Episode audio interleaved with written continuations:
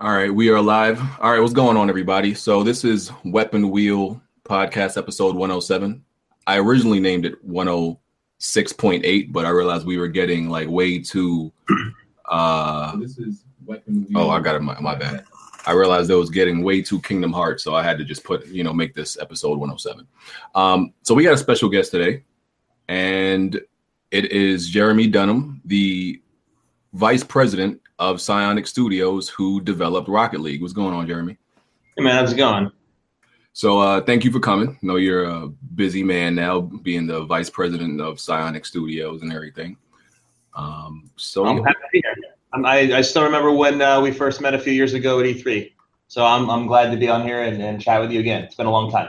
yeah, it definitely has had to uh, book this uh, interview like a few months in advance. So, uh, and yeah, uh, sorry about that. Yeah, no problem. I know you're busy and everything. So we're gonna get right into the questions. Um, Sure. And uh, probably gonna take some questions from Twitter. If anybody has any questions for for Jeremy at the end of all our questions, uh, we'll try to get to some Twitter questions or you know write them in the comment section and everything like that. Um, so for anybody who's not familiar with you, because you know some people are who are really pay attention to the industry, uh, but for those who are not, can you just give us a little summary of your career in the gaming industry?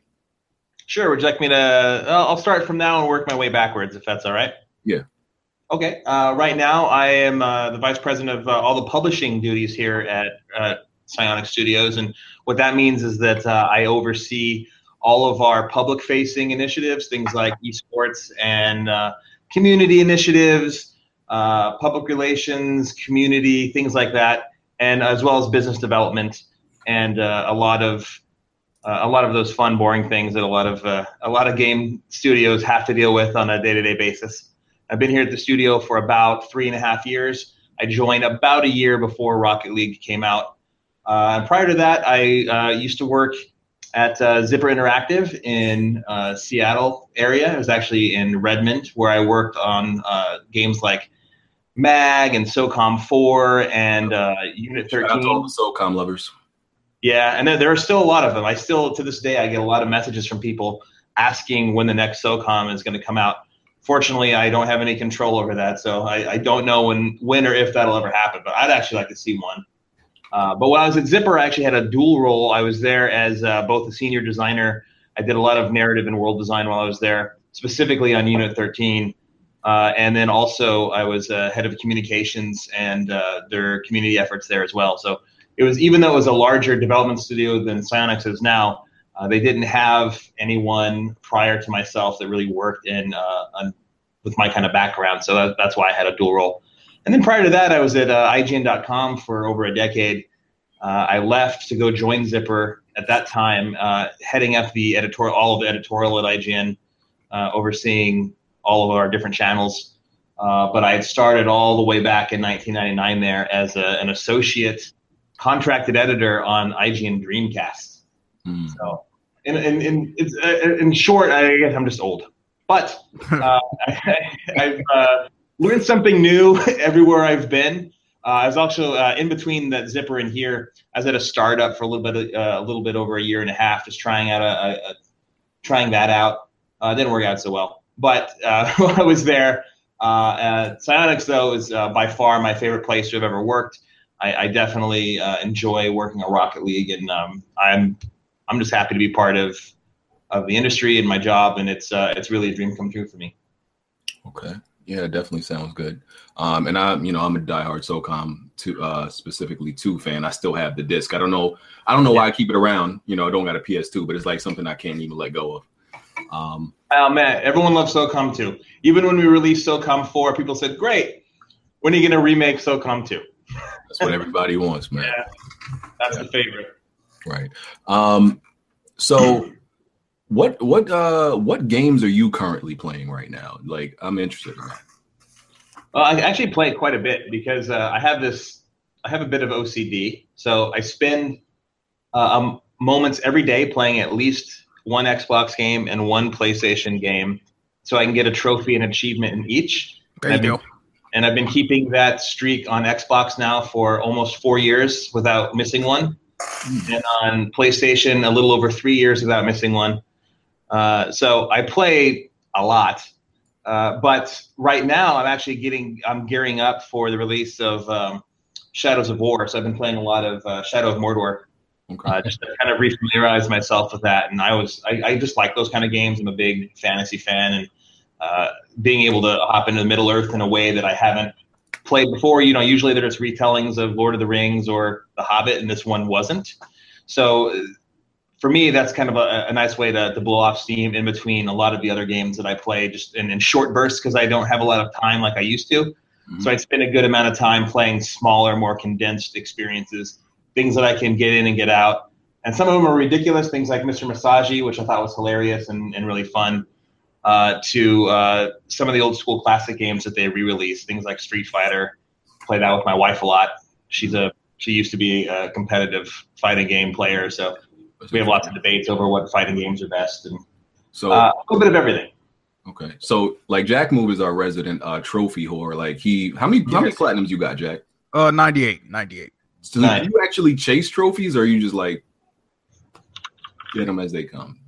Uh, I chase them for sure, but I, I focus more on Xbox because I started the achievement hunt really when I was a diehard Xbox player before PS3 had introduced the trophies. So uh, I'd really kind of built up a score there, and I was kind of focusing on that for a while. But the PS4 was such a good system that that kind of triggered that element for me to uh, start doing the thing on that platform. I don't have. Uh, let's see how many. Let me look it up. I'm on True Trophies right now. How many completed games I have on PlayStation? I've completed 122 games on. PlayStation. Oh yeah. And on Xbox, uh, sorry, I'm typing in real time. I know this is exciting. That's cool. on True Achievements, I have completed 193 games there. Okay. But, but my gamer score is it's I get a lot of flack for it from friends and family. It's about 200, almost 239,000. I'm on my way there. Damn. You're a real gamer.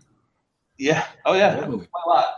Uh, and on PlayStation, my level's not that high. I'm only like 20, about halfway through level 20. Um, but that's because I focused on Xbox tr- achievements for so long. But I, I never miss a day. I'm always going to get a trophy in something. Okay, cool.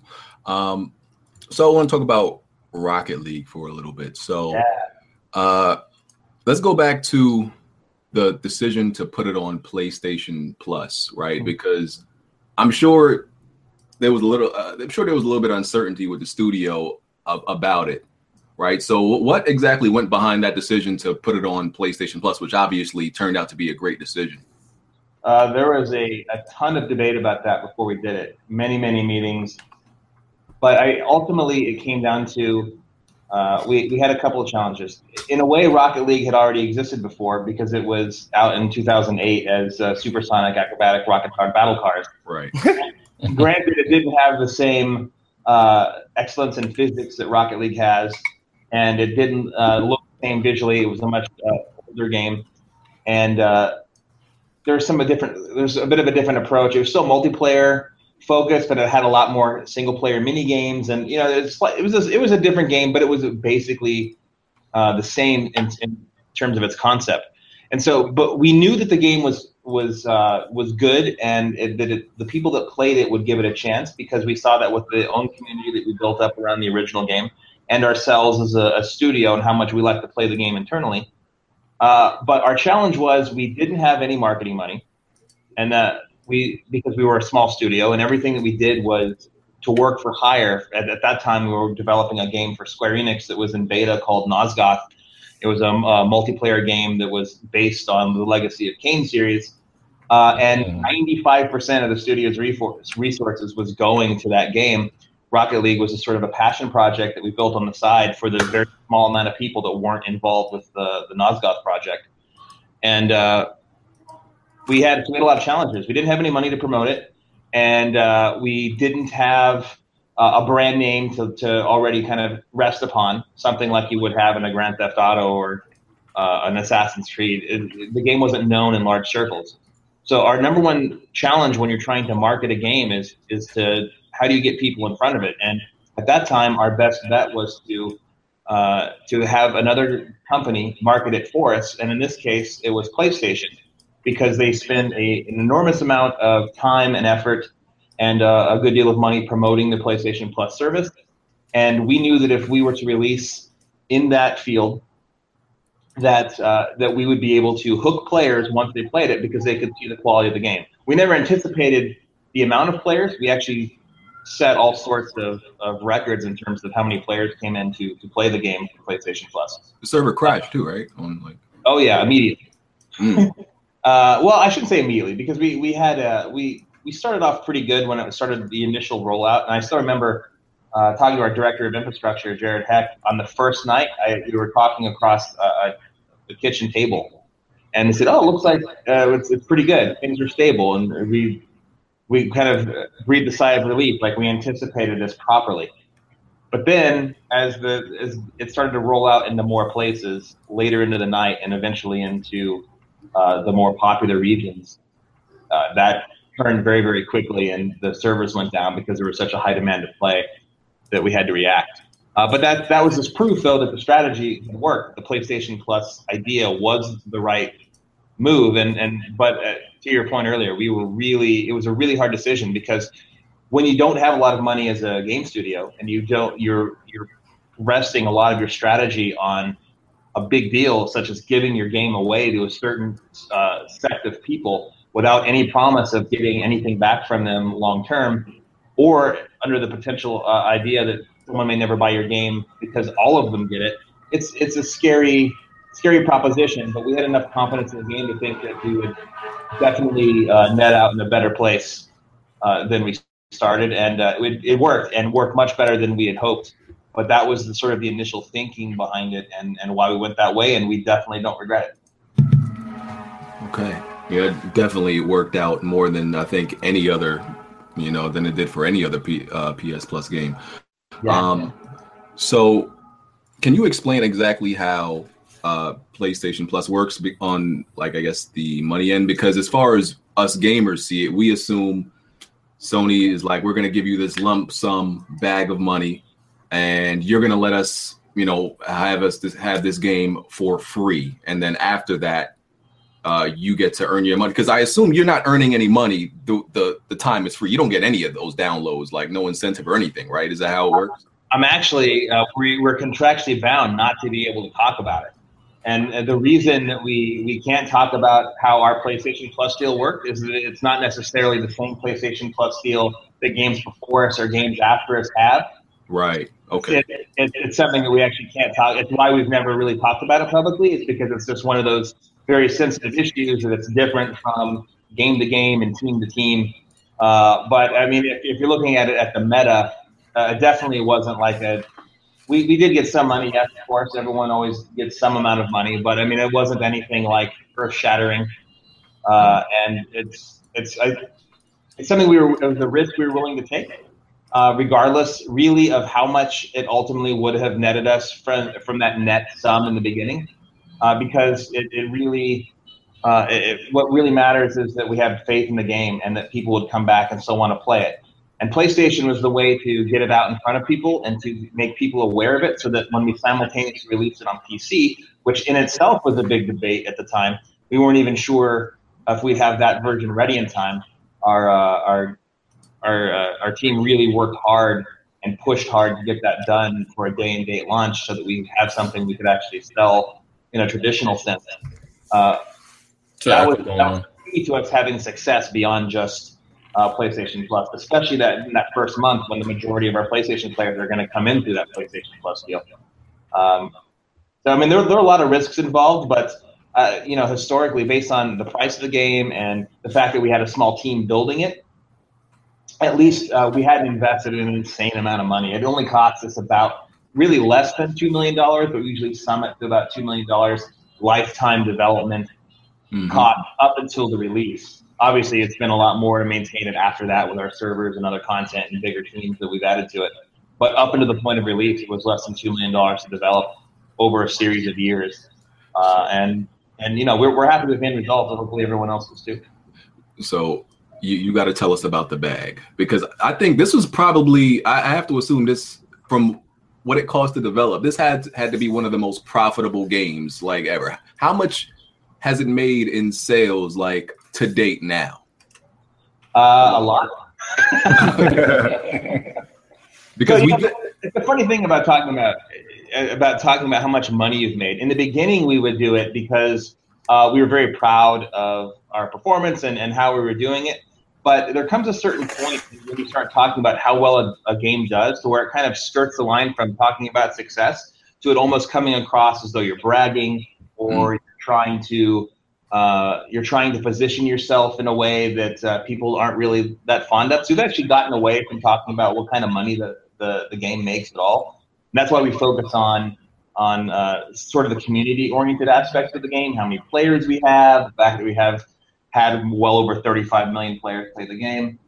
Um, and yeah, and and and to, to us, what really stands out more than anything is not necessarily that the game continues to sell either on the DLC level or on on the game level itself, but the fact that people keep coming back in larger numbers month over month. We're not losing players like a lot of games do. We just keep adding to our baseline, which is to us the most successful metric. So really, we're talking about a twenty dollar game here with uh, $1.99 DLC and even cheaper keys if you buy them in bulk. So I mean, it's really not uh, a huge amount of transactions going on every time you, you, you do a single transaction. But lifetime, we think that uh, for us, the main goal was to have a game that was successful enough for us to keep maintaining it.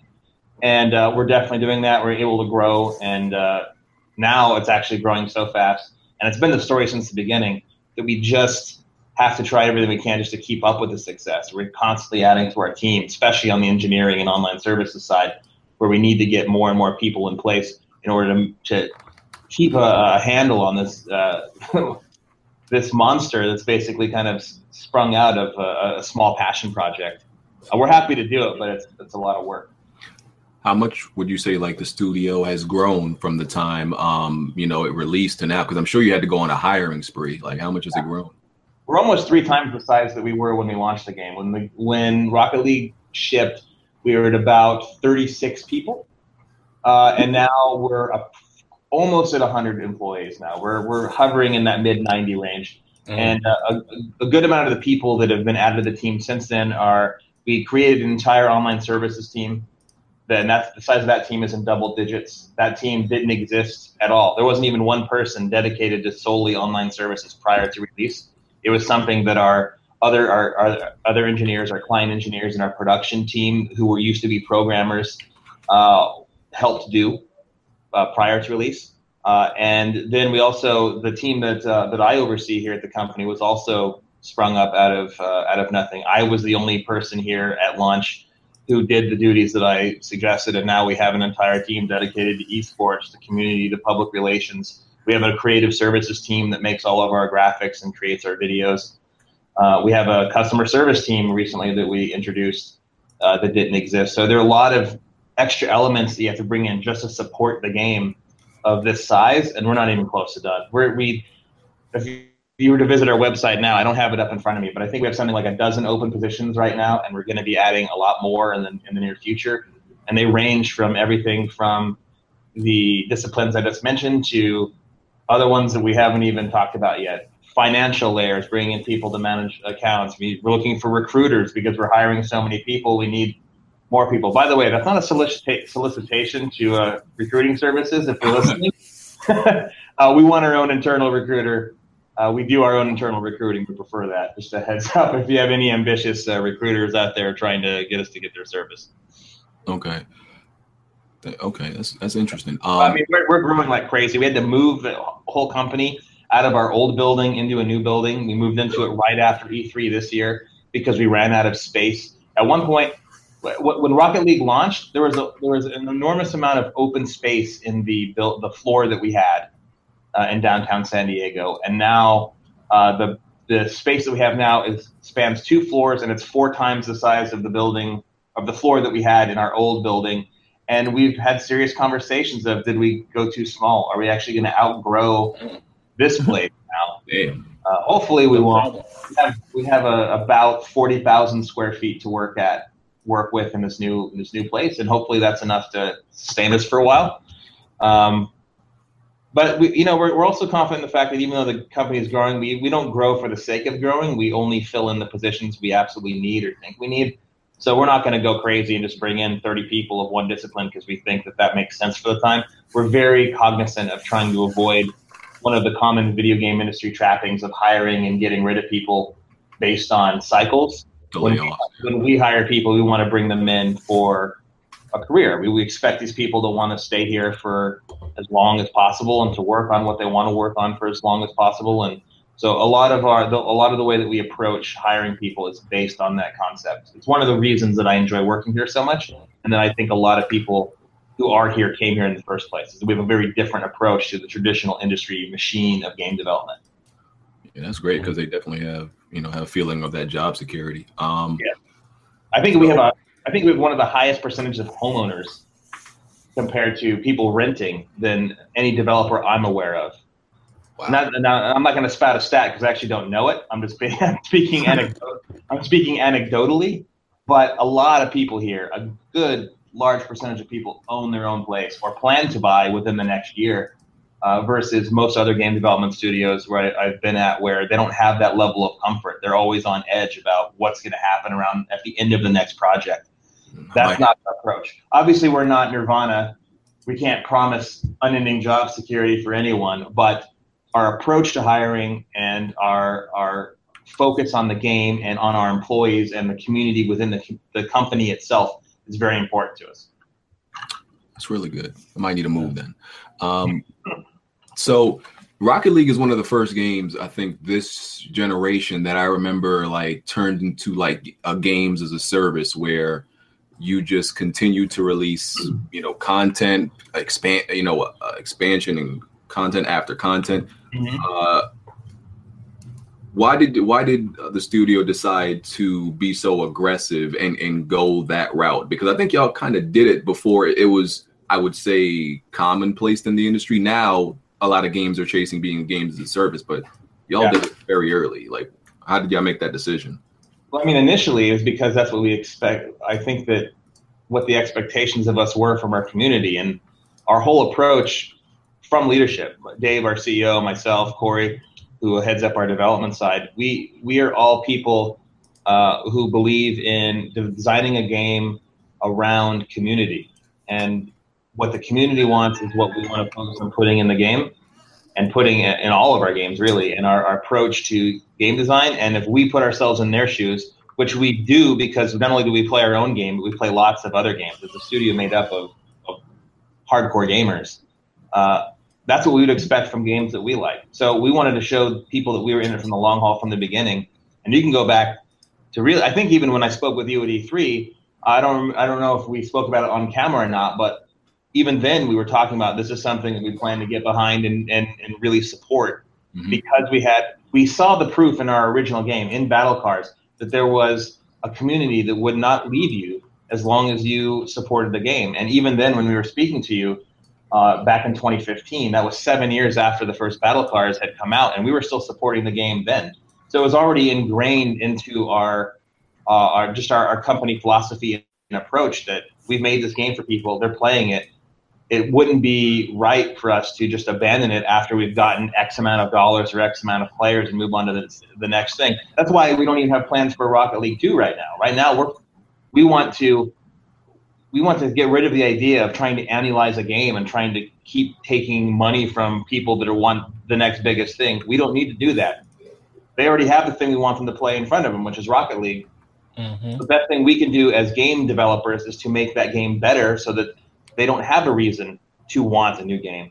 They, they should be happy with the game they already invested in, that they've already spent time in.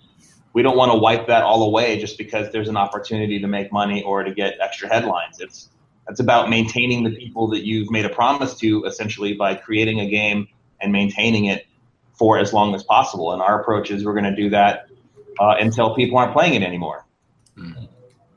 Yeah, because that it was really interesting. Because when I seen the huge success, I was like, yeah, we. I'm I'm expecting a sequel in like three years. That's going to be. I, I already saw it coming, but then y'all start kept on releasing content, and I was like, oh, this is not happening. They're they're definitely doing this as a service to the community. They don't got to you know buy a brand new game, and I don't even think with a game like Rocket League, it's it was it's completely necessary to release a brand new game because everything that you could possibly implement in a new game, you could also do in content releases. So, mm-hmm. you know, yeah, and to, to us, that's sort of the way that games should be. Anyway, like so, I don't know. Uh, I don't know what most people's opinion is on it, but just personally speaking, when I buy a game that I'm really passionate about, so in the past, I, I loved, for example, the Fight Night series, just because I I love boxing. It's my favorite sport. I can't get enough of it. I would I would play Fight Night religiously, and I would always be excited for the competition that I could find online and new features that they would add via DLC. And I'd be fine with buying a new Fight Night whenever it came out, but it always felt to me as a player that uh, just as I had sort of gotten close to mastering the game in my own way, that it was time for me now to learn all new mechanics and change with all these subtleties they brought into the next installment. And in something like that, where it's very uh, identity based, you have very specific people attached to it. You see this the same thing in Madden and other sports related games where you have changing rosters and stats associated with people. That, that's kind of needed to a certain extent. But as a fan, as someone who liked a very particular style of gameplay, I liked the idea of being able to stick with a certain thing and prove to myself just how good I am at this and to see if I could get better. And when you analyze a game and you're changing rules and you're changing, you're you're you're setting the expectation of your community that they they're going to have to stop playing after 10 months before 10 to 11 months before they have to get ready to buy the next one. You do a lot to really hurt your own competitive scene. You do a lot to really kind of change the mindset, and uh, I, I think that that's just not the way to go in in today's climate. And that's one of the reasons we're big into cross network play because we want we want this game to live on not only on the current systems that it's it's currently rely, uh, resting on, but also to have the potential to continue on in other systems in the future, whatever they might be, so that we are able to keep Rocket League alive for for people, no matter how they're playing or where they're playing from, and it's it's a really important goal for us. Good answers. Definitely good answers. Um, has so what's the few well you kind of answered the question already with rocket you're not working on rocket league 2 right now but is there anything else like that's going on with psyonix studio? Any other projects y'all working on?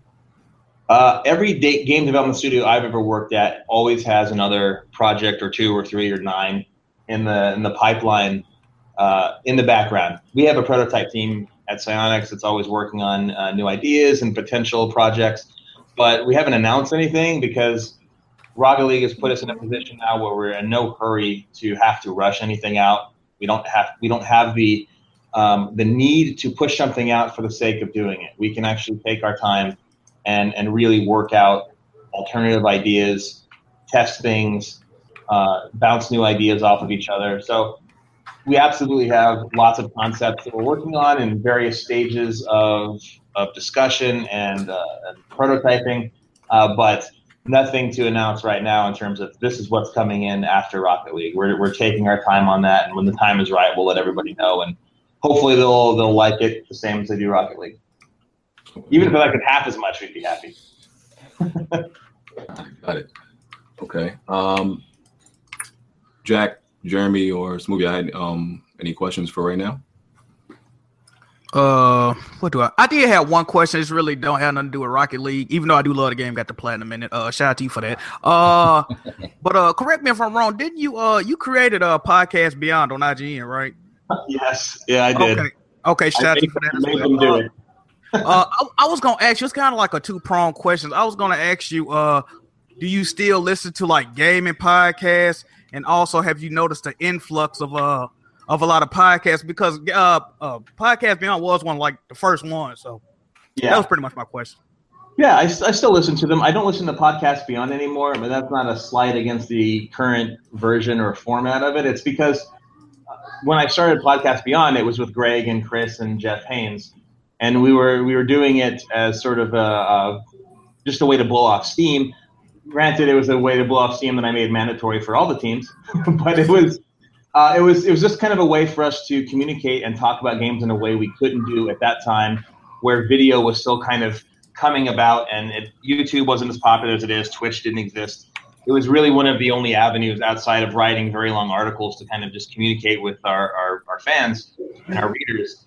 And uh, so I still, I still have a personal connection to a lot of those guys that I used to work with. So I do listen to uh, Kind of Funny Games daily every day because I, Greg is a great friend of mine. I, I hired him. He's I've watched his career blossom from the time he started until now. Uh, and and also I just that was a style that I was used to speaking in myself, and it, it kind of brings me closer to that group, even though I'm not there. It's kind of a way just to kind of catch up with old friends without having to hop on a plane. Uh, and and because of my schedule, uh, I can only really listen to about one a day on my way to work and on my way back, and it's only about a half hour drive for me. So I listen to the first half on the way in and the second half on the way out, and uh, that's about all I have time for. I'll, I'll, I'll, watch some YouTube videos that are kind of podcasty sometimes. I'm a big fan of, of uh, groups like New Rockstars, and I like GameRanx a lot. They do a lot of really good stuff. I've actually listened to a couple of your guys' podcasts as, as well, um, and I think that they're pretty good. unfortunately, I don't listen uh, semi or semi regularly or regularly because of my schedule. Uh, but I, I, definitely think that there's a rise of alternate opinions out there, and I think that that's one of the big differences between when I was in games media a decade ago, and the way that the game gaming culture is now is that there's still a need for games press and sort of that official discussion you'd have from official publications. But I think right one of the reasons that gaming has elevated the point that it is now at such a mainstream level are there so many tools for people, real game fans of different backgrounds that aren't that are talking about the things they want to talk about without having to worry about page views or uh, what is the hot games, and because we only have a certain amount of staff, we can only cover 20 of those games a month, right? We, now you can talk about the things you want to talk about, and you'll find the audience that you're finding. And there are so many ways to listen to it, either through through traditional podcasts or watching it on Twitch or YouTube, to uh, to even just hanging out in Discord and chatting that way. I mean, there's so many different ways now to talk about games and enjoy games. I think it, that's really been one of the keys to elevating all of games and why I still like to at least be a part of uh, a, part of it by listening to opinions. Granted, they're opinions that I'm used to hearing because I listen to the same guys for, for years now. Um, but it's it's something that I, I, definitely don't see myself stopping anytime soon. And by the way, um, streaming in general is one of the reasons Rocket League took off as quickly as it did because absolutely yeah. when the first game when the first game came out way back when like i said a lot of those things didn't exist social media was just sort of was like post post MySpace and Twitter and Facebook were on the rise. YouTube was still very young. Twitch didn't exist. There was we did have uh, in Battle-Cars the ability to share a game out uh, or a clip out to YouTube, but it, it just the the timing wasn't right. This time when we came out, anyone could play the game anytime. And if people came to us prior to release and said, "Can I have a code?" I told them, "Yes, of course you can have a code. Please play our game." and uh, hopefully people will will enjoy it, and that will get them excited about this game that uh, that they aren't playing yet but could soon. And that was actually a big part of our strategy is just let people see what the game is about, and and and we let the game speak for itself, and it took over from there. And then without that kind of support from the YouTube streamers and from the Twitch audience, we would not have reached the same kind of uh, overnight reaction that we had this time. And it's really not overnight. Obviously, it took it was a little bit longer than that, but uh, it, it, was an integral part of, of Rocket League's success, and will continue to be. It's we're seeing that with uh, RLCS and all of our other esports stuff that's running on television and uh, on Twitch and uh, other venues. Okay. All right. Um. So, I, okay. Go ahead, go ahead, go ahead Jimmy. Yeah, yeah, let me. I want to throw a question in real quick. Um, Sure. The last time I seen a game get this much like DLC support was probably like Grand Theft Auto. So I was wondering like how far or how long do you guys think y'all will keep that up with supporting the game and putting out all this free DLC for people? Because you spoken earlier about you thinking that's a way to complete the game, and I agree. But how long do you think you guys will be able to keep that up? As long as we can. I mean, we're we're right now. So just for example, uh, we had a meeting earlier in the week just going over our plans for all of next year Mm-hmm. And we've already we already have the next year of content that we would like to include in the game, sort of on the high level, not on not on a, a minutia, not piece by piece, but at least a high level of certain content that we want to release over the next year. And then our next steps really is to kind of start breaking that down as to what makes sense to, to release it, etc. Um, but that's just the next year, and then we obviously are already talking about the year after that as well and and so that's and that's just in content. In terms of features, that's a separate discussion that we're also working on. We have lots of ideas, ways to improve the game, things that we could potentially add. So right now, I can tell you with 100% confidence that we don't have an end date in mind. Mm. We we plan to keep going as long as it makes sense to, to go. And from our our point of view, making sense is if people are playing the game and they want this stuff, we're going to keep making it and giving giving them the avenues to experience it. Uh, so I would say, at the very least, years and years and years before we would consider stepping back. For, from a from just personally speaking, uh, the t- the team uh, is really big. We like to hit at least something every quarter or so in the year, and I think you've seen that over the last two years. Every every three months or so, we, we kind of release either a big new feature or some kind of big new content. We've started to roll out our next kind of uh, the seeds for what we have planned for our next update now, and uh, we're sticking to that plan. It seems to work. The the fans seem to like it, and that's uh, we don't see any reason to change it. That's pretty interesting. Um, um, the way that you're, how pretty much one game and being being is um service based can really run as a business, and um, with a plan like that, I I would see there for no end to be in sight with that. Keep it rolling as long as you can because that would be amazing. You know, there's only very few games that you can name that have that longevity, and usually you find them on PC like World of Warcraft and and and stuff like that, uh, where they've like survived uh, uh, decades. you know, um, so that would be awesome to see. Uh, a game like Rocket League do that, and it definitely has a, a potential to do that with uh, the climate that it's in. Um, I my question for you is that I know you, you're going to be dropping a Switch version pretty soon, correct? Yeah, yeah, we, we're targeting the holiday. Okay, are are you guys going like um, uh, digital with that, or, or are you going to be planning uh, releasing a retail version of that as well?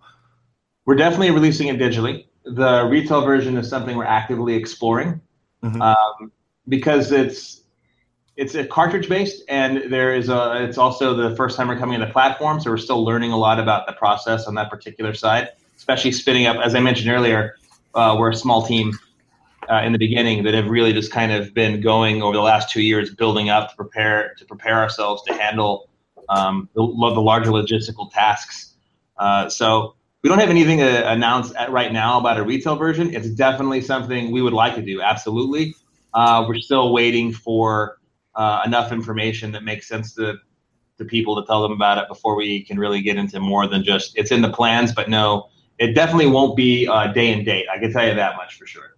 Yeah, I, I figured it. I'm sorry yeah. about that, but digital first, uh, retail later. Uh, hopefully, it's in the plans. Uh, we we think we probably have more information as we get closer to our, our digital release, though. Can people expect a sequel? Well, he said it not now. Rocket League. Mm-hmm. Maybe maybe one day, far, far, far into the future. Mm-hmm. But I mean, I look at I look at Rocket League, and so does the rest of the team, uh, as an evergreen game that just like a World of Warcraft or a Minecraft or basically anything with craft in it, mm-hmm. uh, that it's going to be around for as long as people want it to be around. I, I don't see the the need to make another one for the sake of doing it. Uh, I, I think expand it yeah, expanding for sure is something that we continue to do and plan to do, and uh, we we would love to see just how big we can we can make it. Uh, but that, a lot of that's also driven by the community and the sorts of features they want to see us add. We're actually heavily influenced by the sorts of things that people mention on uh, on Twitter and on Reddit and on our own forums, and uh, it's it, people I think have a lot more influence in the game than they realize. Uh, it's very popular to say that in games development. We do what the community wants us to do, but we really, we really do take a lot of what they say to heart, and we, we try to incorporate those things. Sometimes our own detriment, where someone, a community member, will say, "What about this?" and we're like, "Oh, that's in the plans for like two quarters from now, but they really seem to want it now. What can we do to happen earlier?" And then we usually kick our own asses and you know, try to find a way to put it in there, but at our own personal sleep schedules. So I gotta ask you, you know, a real juicy question. Um, Uh-oh. you because you, I assume you gotta know what they thinking. What is Sony's deal with crossplay? what, what is their problem? question, BG. what is their problem? I know you know something. Uh, well, I mean, publicly they've said that you know that that's just not currently within the ecosystem they want to support. Right? For them, it's about focusing on the PlayStation side, and a lot of speculation from people in the media has been that they don't need to do it, right? That they're not doing it because they don't see a need.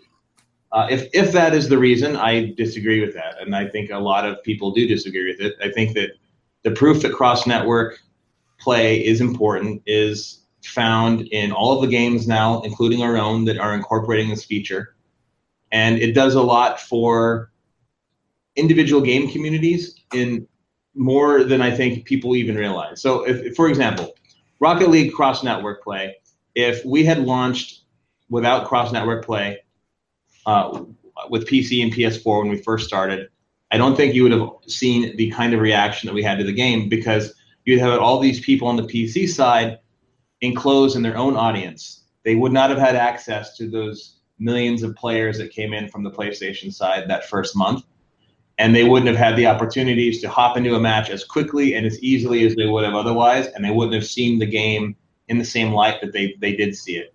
And then on the Xbox side, you have the same thing. Every time we launch on a new platform, you're kind of hoping that you have the best possible size of your audience on that platform. But by cross network, how many people you have at launch is no longer a concern. You can hop in and play with anyone on any platform at any time right off the bat. It alleviates a lot of uh, the concerns you'd have on coming to other platforms. That's part one. Obviously, people who create their own platforms aren't going to find that as a as a, a compelling argument to do it. Like, well, that's another reason to buy another platform. But for me, the the most compelling reason to do it is because now, regardless of who you are, or where you are, or your technology level, if you're available to play with each other across multiple platforms, you can do that without having to invest in another version of the game, having to invest in another console or another PC. You don't have to, or a new PC, not another PC, unless there's some kind of great. We just assume, you know, it's Sony. nine PCs. But the, the the key is that you are allowing people the opportunity to play together without a restriction. Now you can start. Now you can start uh, building a community based on a game and a very specific brand, if you, if you will, as opposed to having to go release by release. It elongates the life of your game. It increase and it broadens the appeal of your game. And I was always telling people who asked me about it uh, a lot at E3, you know, what, how would you compare this to something? And I, to me, it's I look at it from the cell phones, and I kept using this example of my brother and I. Like I have an iPhone, my brother has a Samsung Galaxy, and he he he picks the phone because he likes the features that it has. He likes the size of the phone. He likes the way it feels, and I pick my phone for the same reason. But if you told me I couldn't call him because I don't have a Samsung Galaxy, right, I'd be pissed off. I, I wouldn't think that that makes a lot of sense. And I think that we've now reached to a point in terms of accessibility to information, accessibility to entertainment with all the streaming services, everything, that the next logical step is that gamers need accessibility to each other regardless of how they get there. And yeah. I do think that this is a I, I do think that this is a victory that will eventually come for the video game industry at large. The key really is for people to get behind it in mass. And what's what's happened so far is that there have been small pockets of of really pro cross network play every time it kind of comes up here and there. Uh, but it's gonna have to it's it's gonna take a, a sustained uh, conviction from fans to really kind of help push us over the edge to where it's no longer a hurdle. I do believe, honestly, that we are going to get to the day where it's no longer uh, a hurdle. But how long that day is, I don't know. We are going to keep doing our part, though, to make it sooner rather than later. Uh, and uh, we do it quite often. I'm sure we're, we're, probably pretty annoying by now, but I mean, I think, I think as long as Sony is dominating the way they will, and we assume that's what they're just cocky and they're arrogant because they're you know blowing out the competition. They're like, nah, we don't need to play with them. We'll play in our own yard. And I, I, I feel like unless they get some real competition or they feel threatened, they feel like they don't have to right now. So that's what we assume it is. Sony just being arrogant again. See, that's I think if you look at it a platform by platform basis, uh, fans of a single platform could make that argument. They could say, why would why would we need to do that if we have the biggest audience and the most systems. But look at it from the other perspective. If you were to take all the other audiences combined that do have the ability to play the cross network, that's a much bigger number. Mm-hmm. People that can play on Xbox and PC and Switch together would outnumber the PlayStation side. True. Right. So mm-hmm. if you look at it from that perspective, now you're in the minority. Now you're looking at a competitive disadvantage. If I was on, if I was looking at it objectively and coming in and saying, I have all these systems, and here's here is one platform that can't do something these all the other platforms can, I would position that as a competitive disadvantage, and you need to support that feature too in order to be competitive with the people that are already doing it. Right. See, I'll try anything, and I'll say it all to make it happen. so, my, I, got, I got I got two other questions um, um, for you. One is just a play onto what we're already talking about now because you've you've currently you know you and the, the, people at Minecraft are like you know mastering this cross network thing.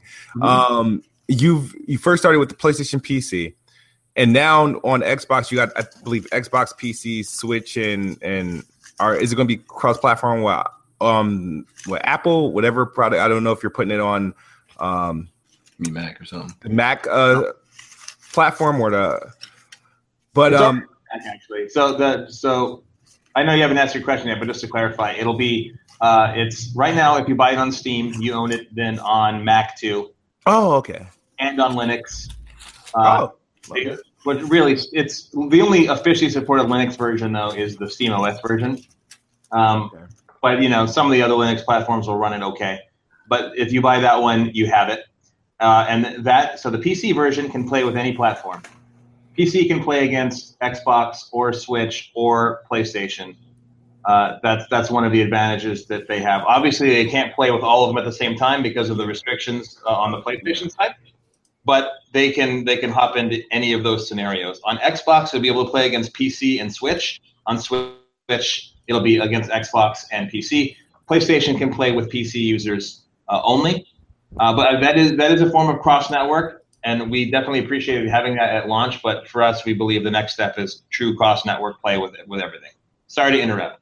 No, no, no, sir. That, that's right. I was going to ask you, but you kind of answered the question anyway. I was going, I was going to ask you, well, how how does that even work? Having that like fork where two platforms can play uh, with each other, but the others can, and it just can't play through that one. But you answered the whole like, well, PC can play with PlayStation and um, Xbox and Switch can play with all but PlayStation. So I just didn't know how like the game would read like, oh well, this is on PlayStation, so let's block that one out, or how does that like, how is yeah. that determined? It's basically like uh, like if you've ever been to. Uh, if you've ever seen those old school operator switchboards for telephones from the 1950s, yeah, kind of like the same concept, just not as dated, right? Like certain certain places can communicate with other places, but the other ones you can just never you can just never use that switch. Uh, it is as easy as us. I mean, I've I've mentioned this before, and it's kind of been. Uh, I know it's it's been reprinted a lot, but that's because it's true. Is it's really as easy as for us to go to an internal tool that we've built that lives on a web page, and we check a box, and when the box is checked, it would take about 15 minutes to an hour to populate all the servers worldwide, and boom, every system could play with every system that quickly. Wow. Uh, and that's really all we're waiting on. We're just waiting on the permission to make that a reality. And in the meantime, we just have to leave that one box unchecked. That's crazy. Do it for the culture. uh, as I'm interested because I know you said you watched some of our videos. Um, I'm interested as a studio and you know on the develop. You've been on the media side, the development yeah. side a little bit how much do gaming studios pay attention to like the average, I guess, YouTube comments, forums, and communities, and the things we say on Twitter? Are are are, are people in the studio seeing all of this, or is it kind of like they're they don't yeah. really pay attention too much? Well, industry wide, it's hard to speak to because every studio has its own culture. But in the places that I've worked, they're definitely seen. Uh, it's and it's, it's I think it's gained in importance as people have had more of a voice in larger numbers too. So when I was when I was in IGN way back when, uh, we were kind of like the outlet for readers because social media wasn't a thing, right? It was we were hardcore game fans writing about games for other hardcore game fans, and that was kind of the way that they could live vicariously through us to talk about games because the tools didn't really exist outside of traditional forums. Uh, and then by the time he hit the end of the 2000s and into the beginning of the 2010s, as social media really started taking off and YouTube and, and, and podcasts, um, it became a lot more obvious, a lot more quickly to people that uh, they could now directly communicate with game designers and game developers and programmers and entire teams and companies. And over the last now, I'd say decade, it's now it's it's become something that's impossible to ignore. And why would you want to ignore it? That's your that's your customer telling you exactly what they think in real time to your face. That's invaluable information. And so it's it's it's kind of a silly thing to ignore if there are studios that do it. But uh, here at Psyonix, I don't know if I mentioned this, but our our we actually have an internal company motto, and it's community first. That is our internal company motto. It's what we tell people when they start, it's when we have our town hall meetings and our our, our, our other discussions with the company at large. It's uh, it's about community first, and every design decision we make, every feature that we add, the first question we ask is, does the community want this? Are they going to like this? And if the answer is yes, or hopefully, then uh, we put it in the game and we try to make it as cool. And only then, once we've made that decision, do we then start coming into with the next questions, which is should we make this free? Usually the answer is yes. Or is this something that would be better suited as DLC? And so we made it really easy on ourselves most of the time and said if it's a cosmetic edition, we're going to have a mix of free stuff and paid stuff.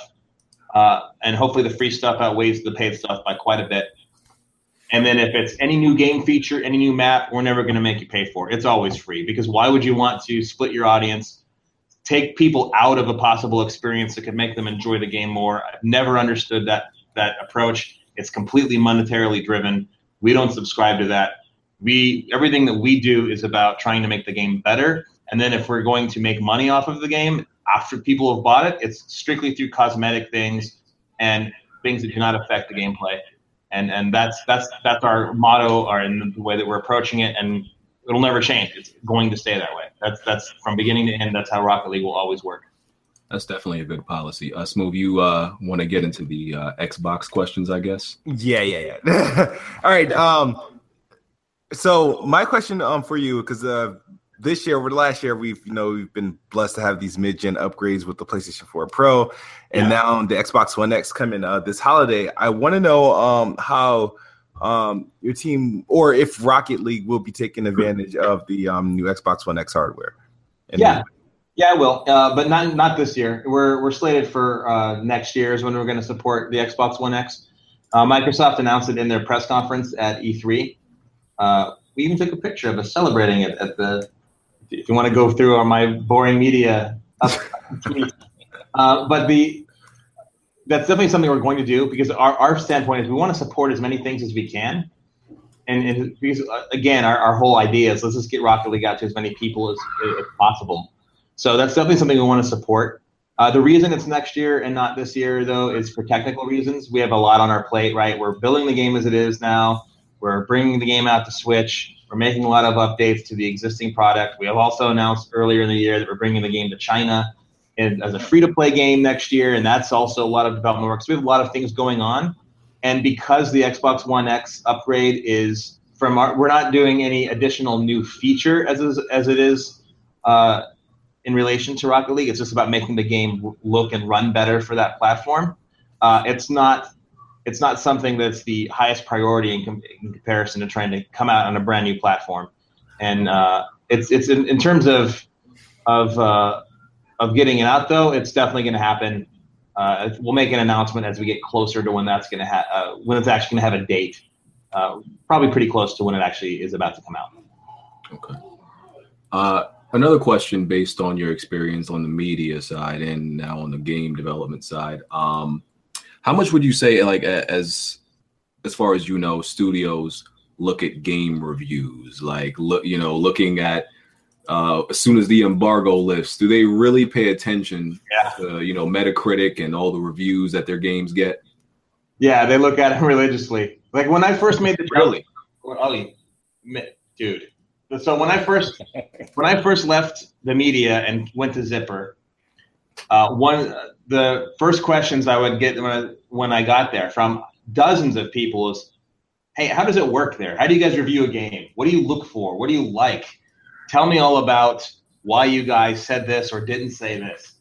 Uh, there, there, and whenever a review for anything comes out, you better believe people are looking at it because there's not, even though it's not the same as uh, a conversation where you have your fans telling you in Reddit or something similar that they like or dislike the game. There's a, a bit of officiality to this because now you're looking at a score where someone for all time is saying your game is worth this And I think that, that there's still a very strong psychological attachment to something like that.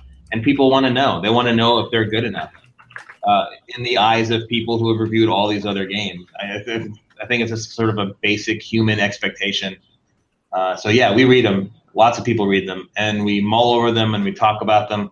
I, I feel like I'm a bit of an advantage uh, than most because I was on the media side for so long. So I know that really it's they're easy to overanalyze, and what it comes down to is what kind of score you get and what kind of approach you get is really based on the reviewer, right? You is the reviewer who reviewed your game someone who likes the genre, is unfamiliar with the genre, or doesn't like the genre? Is it someone who is uh, a newer writer who's just sort of kind of getting their chops right now, or are they a veteran who's seen many, many games across many, many genres before yours?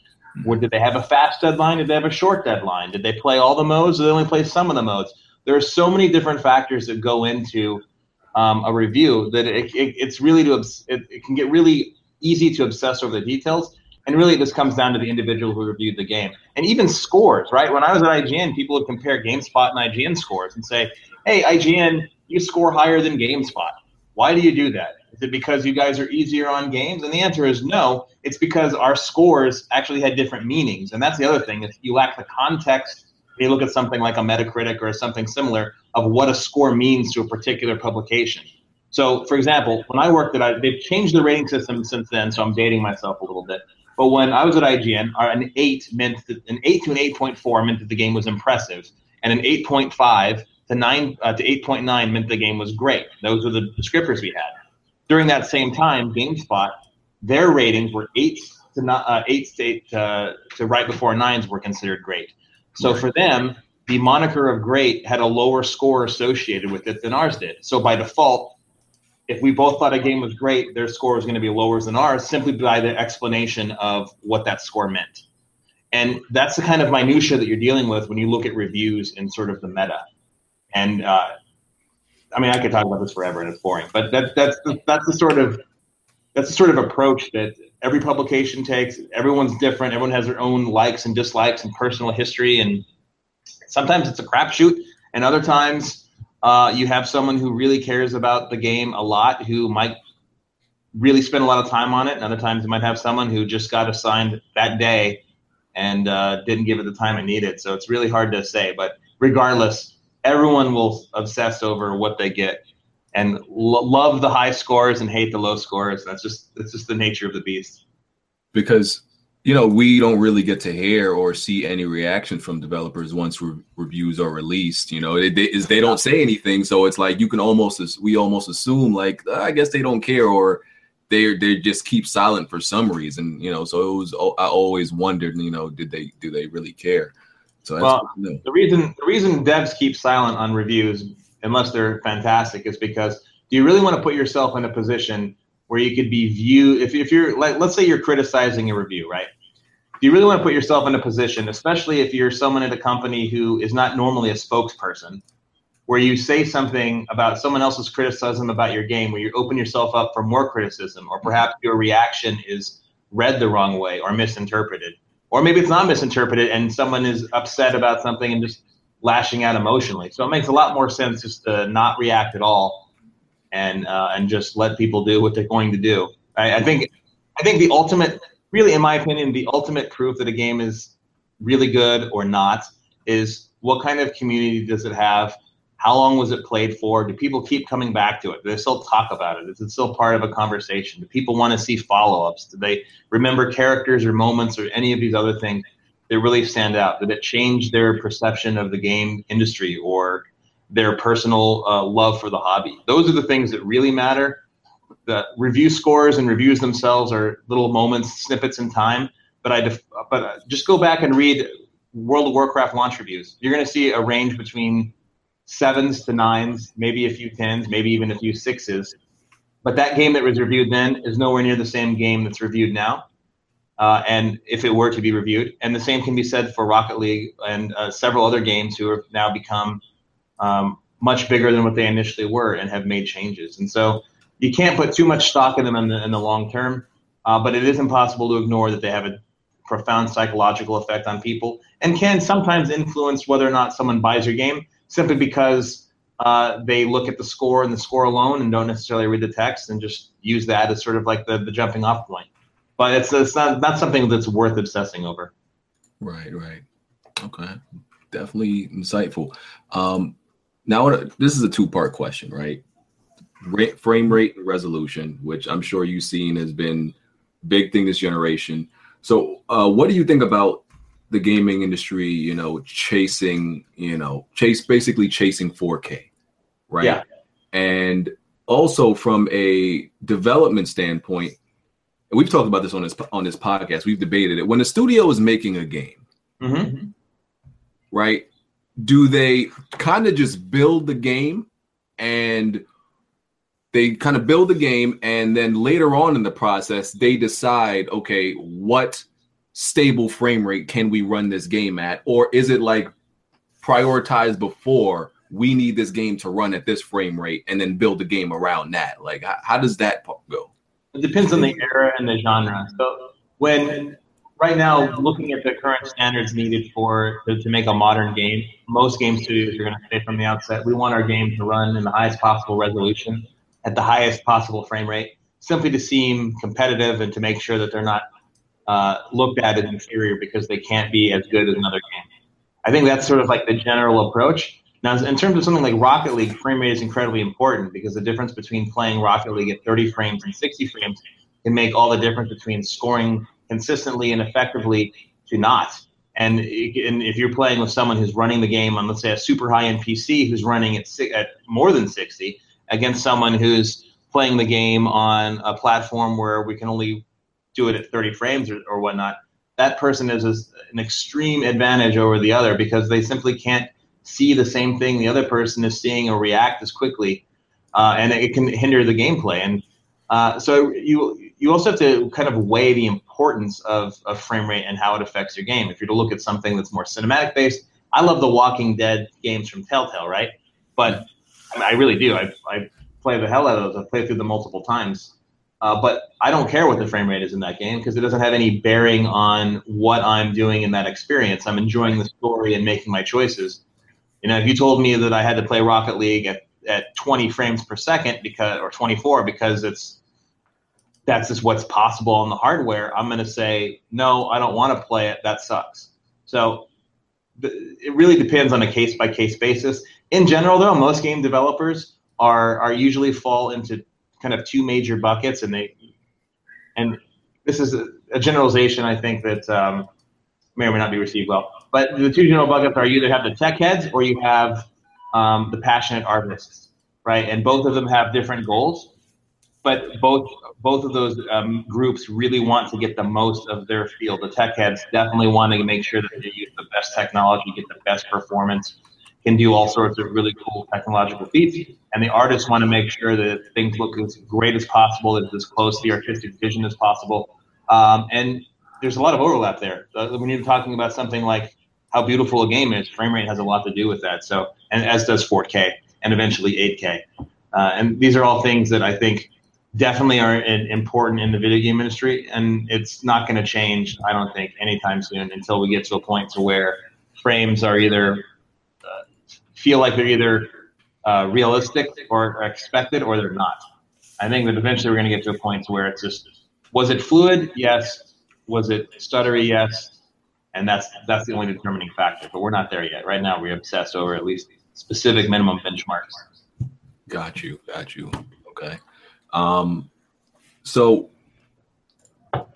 with uh you obviously being around games all the time do you ever get fatigued since you you know video games is kind of your career? Do you ever does it ever bother you that you want to go home and you know maybe play a game but you spent the whole day maybe working on a game or just around games? Do you ever get tired? No i think i think once you if you love something it doesn't matter what it is you can want to take breaks you can feel like not doing something right now but i don't think that's the same as getting tired of it like i I've never said I'm done with games. I just need to step away and not play games for a while. It's never happened to me. I was I work all day long, sometimes over the weekends, and yet I still find time to get those achievements and trophies I mentioned, or to go in and play something new because that's just what I'm passionate about. And I think that if you reach a point to where you need time away from something you love, that uh, that's a, uh, a bit of a warning sign that uh, maybe you don't love it as much as you used to, or you're focusing on the wrong things, and uh, within that hobby or that or that particular passion. So for, for luckily for me, that's never happened. I've definitely known many people throughout my almost 20 years in the video game industry uh, that have gotten burned out in games, and that's always saddened me to see it because I'll remember them those people when they were super passionate and excited about things, and then just see that they don't want to do it anymore because they've either worked too much or they've uh, they've just done the same thing for so long that they've grown bored of it. Luckily, on my side, it, it hasn't happened, and if if it, if it ever does, uh, that'll be a very sad day in my life. right now, I love games. I was up till three in the morning last night playing playing games, so I no, there's no stopping that for me right now. Because for me, I know uh, anytime anytime I get tired of a game, it's usually the genre. I can get tired of a genre for a while, and then I realize I just need to play a different genre. Mm-hmm. And then, you know, like first person shooters, it happens with me a lot. Like I, if I play, I guess I have a low tolerance for them. If I play like maybe two or three first person shooter games in a row, I don't want to play. I don't want to play one for like six months. So right. But once last, I play a different genre, then I'm good again. What was the last first person shooter that you played? Um, man, what was it? I mean, I, I, played the beta or well, or the demo of Destiny 2, but that was pretty much it.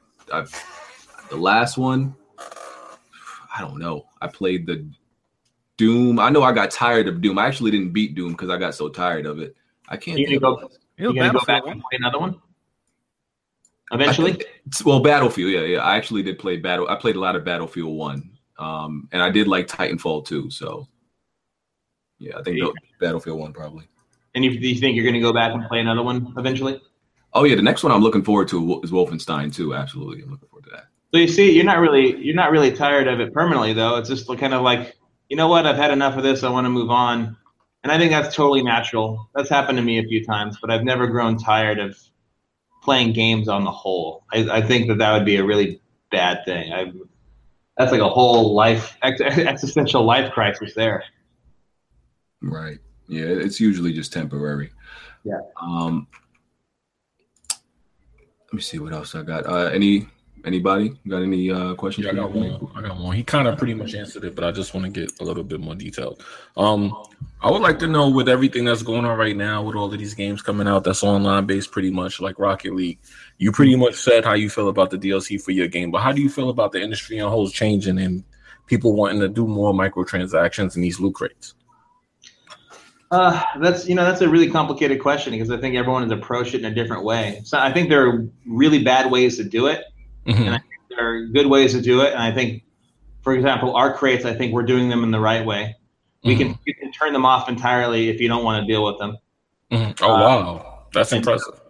And the, yeah, so the first time it ever shows up, if you don't like it, you can there's a window that pops up that says, "I don't want these, go away," and you can and you can just ignore it and then if you ever want to turn it back on, you can go to, or if you have them on, you want to turn them off, you can go to the options menu and shut them off there. Mm-hmm. So if, if you want to make sure that it's not part of your experience at all, we let you shut it off. And I think that that's one of the important elements that that, yes. uh, that is important to people. Some people are for it and some people are against it. And I think there are a lot of valid arguments on all sides that can be made for why you should or shouldn't do it. Mm-hmm. Um, and I think that there are a lot of other things that uh, that people kind of focus on in, in terms of those kind of systems that are rightly skeptical. Uh, like you know, when you put when you lock something that improves your gameplay behind a an RNG crate, I right. don't think that that is a, a good service for the player because at right. that point you're now preying on their will to win in order to further their their ability to improve in your game and uh, trying to get them to buy their way to success. Right. That's why all of our DLC, regardless if it's within a crate or with if it's a, regular DLC that's a, uh, bought in a standard way, is all cosmetic because you either like it or you don't. And that's also why we have a trading system. You can trade it with you can trade something with another player if you want, if, if that's what you want. Um, so that if if there's something out there that you didn't get, you have a way to get it. Uh, but we also don't let you go to the Steam forums, for example, and sell your stuff. That's against our terms of service. We don't believe in it. We keep it. We keep trading to items only within our own ecosystem. uh, and so that's it's very it's it's very and you can't trade across platform either. So you have to make the right decisions, and even those even those steps that I just mentioned. While we Psyonix think that that's a good system, there are lots of people out there that would say no. The fact that the system exists at all, we don't agree with, and that's bad. Right, right. And we, we we understand that, but right. that's not the decision um, that we decided to, to go with. We decided to go in the direction we did and tried to make it as easy as possible for people mm-hmm. to ignore it or not use it if they don't want to, and to ensure that anything that we put in our system wasn't reliant on improving your game in uh, any way. That's one of the reasons we think Rocket League is so successful is because when you see someone win or lose, whatever's happening on that field is a reflection of them. There's no special power, no special ability. No car hits harder than another or goes faster than another one. You're mm-hmm. seeing a real one to one reflection of that person's skill which is why we think that we're one of the very few actual sports within video games. Not as a buzzword, but you're seeing an actual representation of the person playing right now and what they're capable of. Not no because they didn't unlock any special move. They don't know. They're not exploiting any animation. It's all them, and that's that's what true sport is, and that's that's what what's most important to us. Uh, A lot of the questions I'm asking you because I, I want to like get the truth about a lot of gaming industry myths. Uh, do review score incentives really exist that uh, studio employees get paid more if their games score a certain uh, get a certain score higher? I have heard that that exists. It's never existed at any studio I've worked at, and it absolutely does not exist, nor will ever exist at Psyonix. Okay because there's there's there's narrative all over the internet that yeah like some developers are pissed if they get they average like below a 75 on metacritic because they won't get a bonus or something i'm like I, I always wondered if it's true or not because we didn't have any solid evidence ever yeah you know i've heard the same things right i've heard the same thing but and i wouldn't doubt that that's real i think that that makes that that makes a lot of sense that that would be somewhere out there i think that it's it's it's I've heard it enough times to, to, believe it, but I've never personally seen that happen. It wasn't that way at Zipper. It wasn't that way here at Psyonix. Um, I only worked at that other startup, and we didn't have any money to do anything, so we could. We were just happy that we got a game out. We didn't even care about review scores there. It was like, did we make it? Success. All the info. Yeah. Um, do you as far as uh, Psyonix goes, um, with this big success of Rocket League, you, you obviously got a lot of re- more resources, manpower, and everything like that, and money. Um, did that change the decision on maybe if y'all want to work on maybe AAA projects or stick to smaller projects? Yeah, yeah, absolutely did. The, the, number one thing that it influenced was whether or not we had to make products for anything else, for, or I should say, for anyone else. Prior to Rocket League, a good portion of Psyonix's development history was making projects for other larger publishers. So we did Nosgoth, like I mentioned earlier. We also, uh, way back when, did the multiplayer, developed the multiplayer for the Bulletstorm game. Uh, we helped design the uh, first vehicle level in the original Gears of War. So I mean, there are a lot. We did uh, a lot of vehicle design on uh, Unreal Tournament 2003 and 2004. I'm sorry, UT3 uh, in 2004. Um, there are lots of lots of things for other people that we did. And prior to Rocket League, there were only two released games that Psyonix had done on our own, and that was the first Battle-Cars, and then Arc Squadron, which was a, a, a mobile game that they we did in 2012. And other than that, it was always a project for someone else. And now, because of Rocket League, we can do our own thing. We don't ever have to do anything for anyone else. It doesn't mean we won't or couldn't entertain that idea. Um, but it's right now, it's not something that we have to do or are driven to do. We can do our own thing.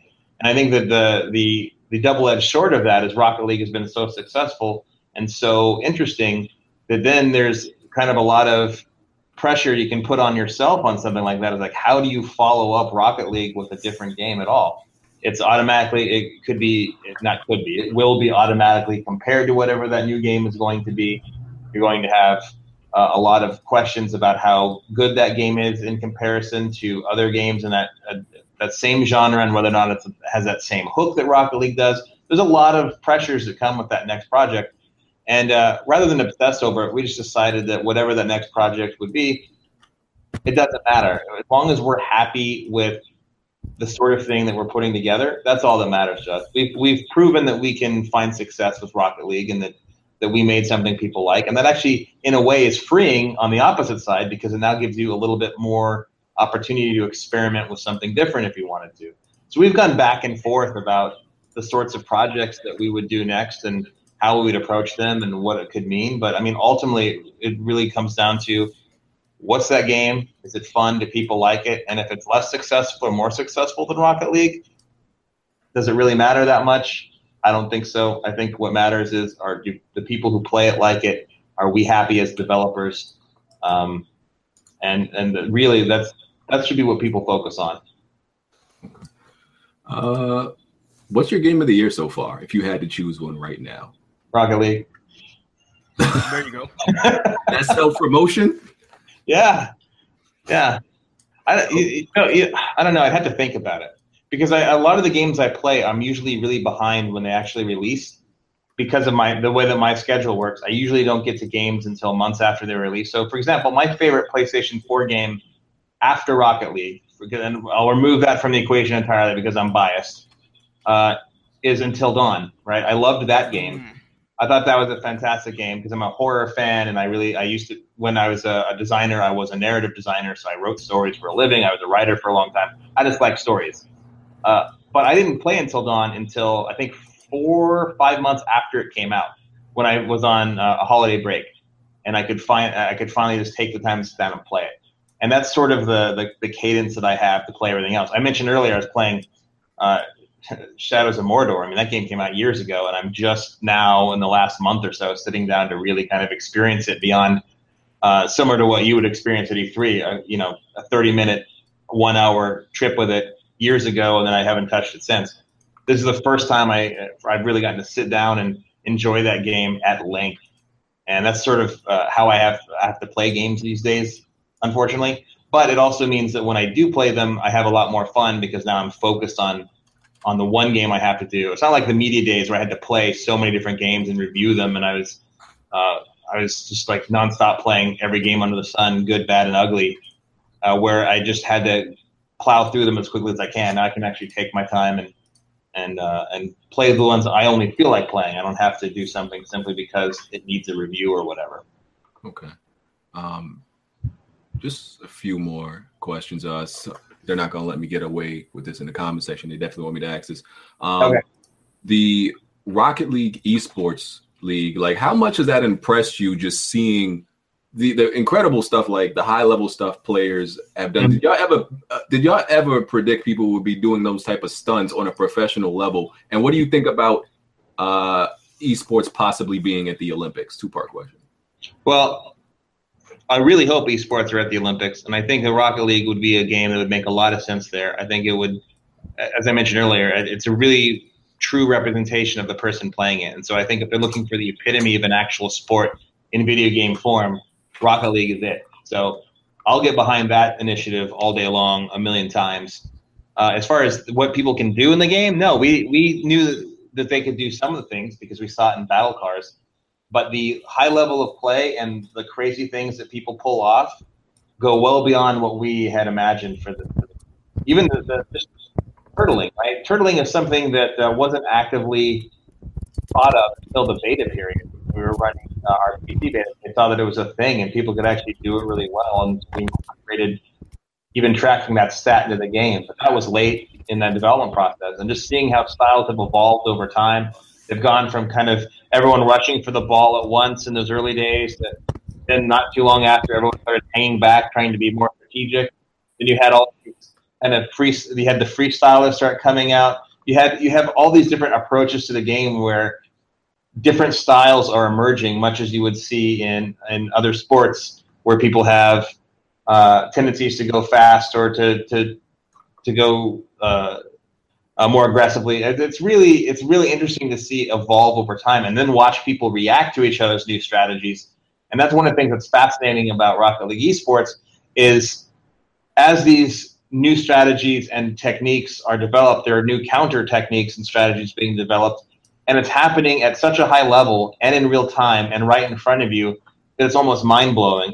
And the best thing about it is, unlike a lot of the other games that um, that are out there that are on TV or, or streaming as an esport, you don't have to worry about a bunch of information being thrown at you. I mean, you just know you're either scoring or you're not, and and you can focus on really cool individual uh, abilities without any prior knowledge about uh, how the game works or what how it's supposed to how it's supposed to work. Uh, so I, for us, it's it's been amazing the fact that we keep getting more and more opportunity as an esport between our Universal Open on television. We were at the X Games for ESPN. Uh, the Rocket League Championship Series has been a big success for us. We get more viewers tuning in to watch it every time. We keep selling more seats to watch it in person. Every time we go to an event, we're going to bigger and bigger venues. More and more people are interested in it. To us, that is sort of the ultimate confirmation that the game is working and that people are happy with it and that they want to get better and uh, that people want to watch it too. And I, the fact that people are fine to watch a video game rather than play it, I think says a lot about just how fun that game actually is. And we couldn't be prouder. Right. Um, so, uh, smooth, Jack, Jimmy. Any any questions? Any last questions? No, I got all mine as well. No, go. Everybody. Uh, uh, maybe we could take like maybe one more comment section if we can get one more good question from the comment section, and then we're gonna let Jeremy get out of here. Um, but Jeremy, in the meantime, um, definitely appreciate you uh, coming on. Um, no problem. It was good. Thank you for dispelling and telling us, you know, the truth about a lot of video game industry myths and everything like that. Good thing. Yeah, um, definitely appreciate that. Uh, definitely hope to, um, you know, see you again. You do you plan to be at the next E3 or any other gaming events in the future? Yeah, I've been I've been to every E3 over the last since 1998, except for two of them. Wow. So chances are pretty strong that I'll be at the next one. Uh, and I, am at a few shows here and there. I, have as as Rocket League has continued to grow, I travel a little bit less than I used to to the game shows, and I let uh, the other team members uh, kind of handle that for us because they're much better at it than I am, and they do. Uh, they have a much better better handle on things than I do and uh, I, I, they're just better than me. That's what I'm saying. I'm I'm worthless. Uh, but the, the, the the most important thing I think for us is just to make sure that we are going to these events in general and showing people what we have in, in the works. And uh, I think looking forward in the near future, we're going to be announcing some more stuff for the game very very soon. Uh, and I'm excited to see how people react to that. I think it's be cool. That that kid sounds excited. So my bad. Okay, uh, I think we got like maybe one and a half more questions. So, um, the time it takes to develop from from one platform to a next, like let's say you got the game running, like you obviously had the game running on PlayStation 4 first. Uh, how much time goes into uh, getting that you know uh, game ready for the net, for the Xbox One, for example, another platform? How yeah, much manpower and hours go into that? Is actually running on PC first and then ported it to PS4 and then finished it on PC. Uh, but that's because the tool set was so similar, it, we were able to do that in a relatively quick amount of time. The Xbox tool set is much, much different than the PS4 tool set. So that required us to go out and get a, uh, a development studio to help us at Panic Button uh, to help us get that a more realistic time frame. It would probably been uh, we likely would have been able to do it ourselves if we weren't supporting a live game, but of course we were, so we have to focus on uh, on multiple things at once. Uh, and the same goes uh, is true with Switch. And each platform is different. The PC to PS4 development happened concurrently. We started on PC, started moving over to PS4, focused on that for a while, finished both at around the same time. Uh, on Xbox, it took several several months, and uh, both the external team of Panic Button uh, and several people internally to work on that uh, and get that done in time. And then once that's out, that's another platform you then have to support on top of it. And with Switch, we didn't commit to coming out on Switch to Nintendo until around eight, uh, late March, early April of this year. So it's it's been, and that's one of the reasons we haven't announced a specific release date. Is because we want to make sure that when we announce that release date, that it's accurate and true, and we're not moving it anywhere. We're not going to try to force the team to meet some date if that uh, they don't need to. If two more weeks to make it mean a better running game and a bless you, and a not better running game. Uh, but it, it, it's a lot of work. I mean, it's not something that is as easy as uh, copying and pasting because of different system architectures, because of different tools that are available to you, uh, different features that are enabled. Even something as simple as like the PlayStation has the ability to change colors on your controller depending on who has the ball. Xbox doesn't have that, right? That's doesn't sound like a big deal, but if you want to support that feature, that's an extra amount of time. Not a lot of time, but the point is, is that you have to spend now one extra cycle on doing something that you wouldn't have to do on the other platform. And then the Switch brings, of course, its own unique uh, unique challenges. That's completely different hardware than it does on the other platforms. Absolutely. Uh, handheld, uh, and on top of that, you have to you have to support very popular modes that the fans on Switch want, like tabletop mode and like ad hoc. So those are things that we had to go in and approach and and put in the game that we weren't supporting before. It's uh, but we are very very confident that the game is going to be running super smooth when it comes out. We just had it at PAX last weekend for the first time. Our feedback was almost universally very very strong. I think we had like two people that were upset that we wouldn't let them change their settings while they're at the show, but that's because we didn't want to mess up the person had to play after them. But that'll be a feature that is in the final game. Uh, and we're, we're psyched. We, we're actually uh, really pleased at what cycle or what stage we are at this point in the cycle for, in terms of how well Rocket League is running on Switch. And if we come to another platform whatever that platform might be in the future, we're going to take the same approach and make sure that it runs well, feels like Rocket League, doesn't make any compromises that hurt the game, uh, and uh, repeat it for as long as we can. All right. Jeremy, thank you once again for coming through, and we really appreciate it. It was real informative. All right, man. Thanks for having me. I really appreciate you guys taking time to talk to me. Yeah, it was nice meeting you, man. Thank you for that. No doubt, Thanks. No Been a pleasure. Straight viewers, we appreciate y'all coming through to watch. It's been a good show. All right. We'll check y'all later. We out of here. Peace.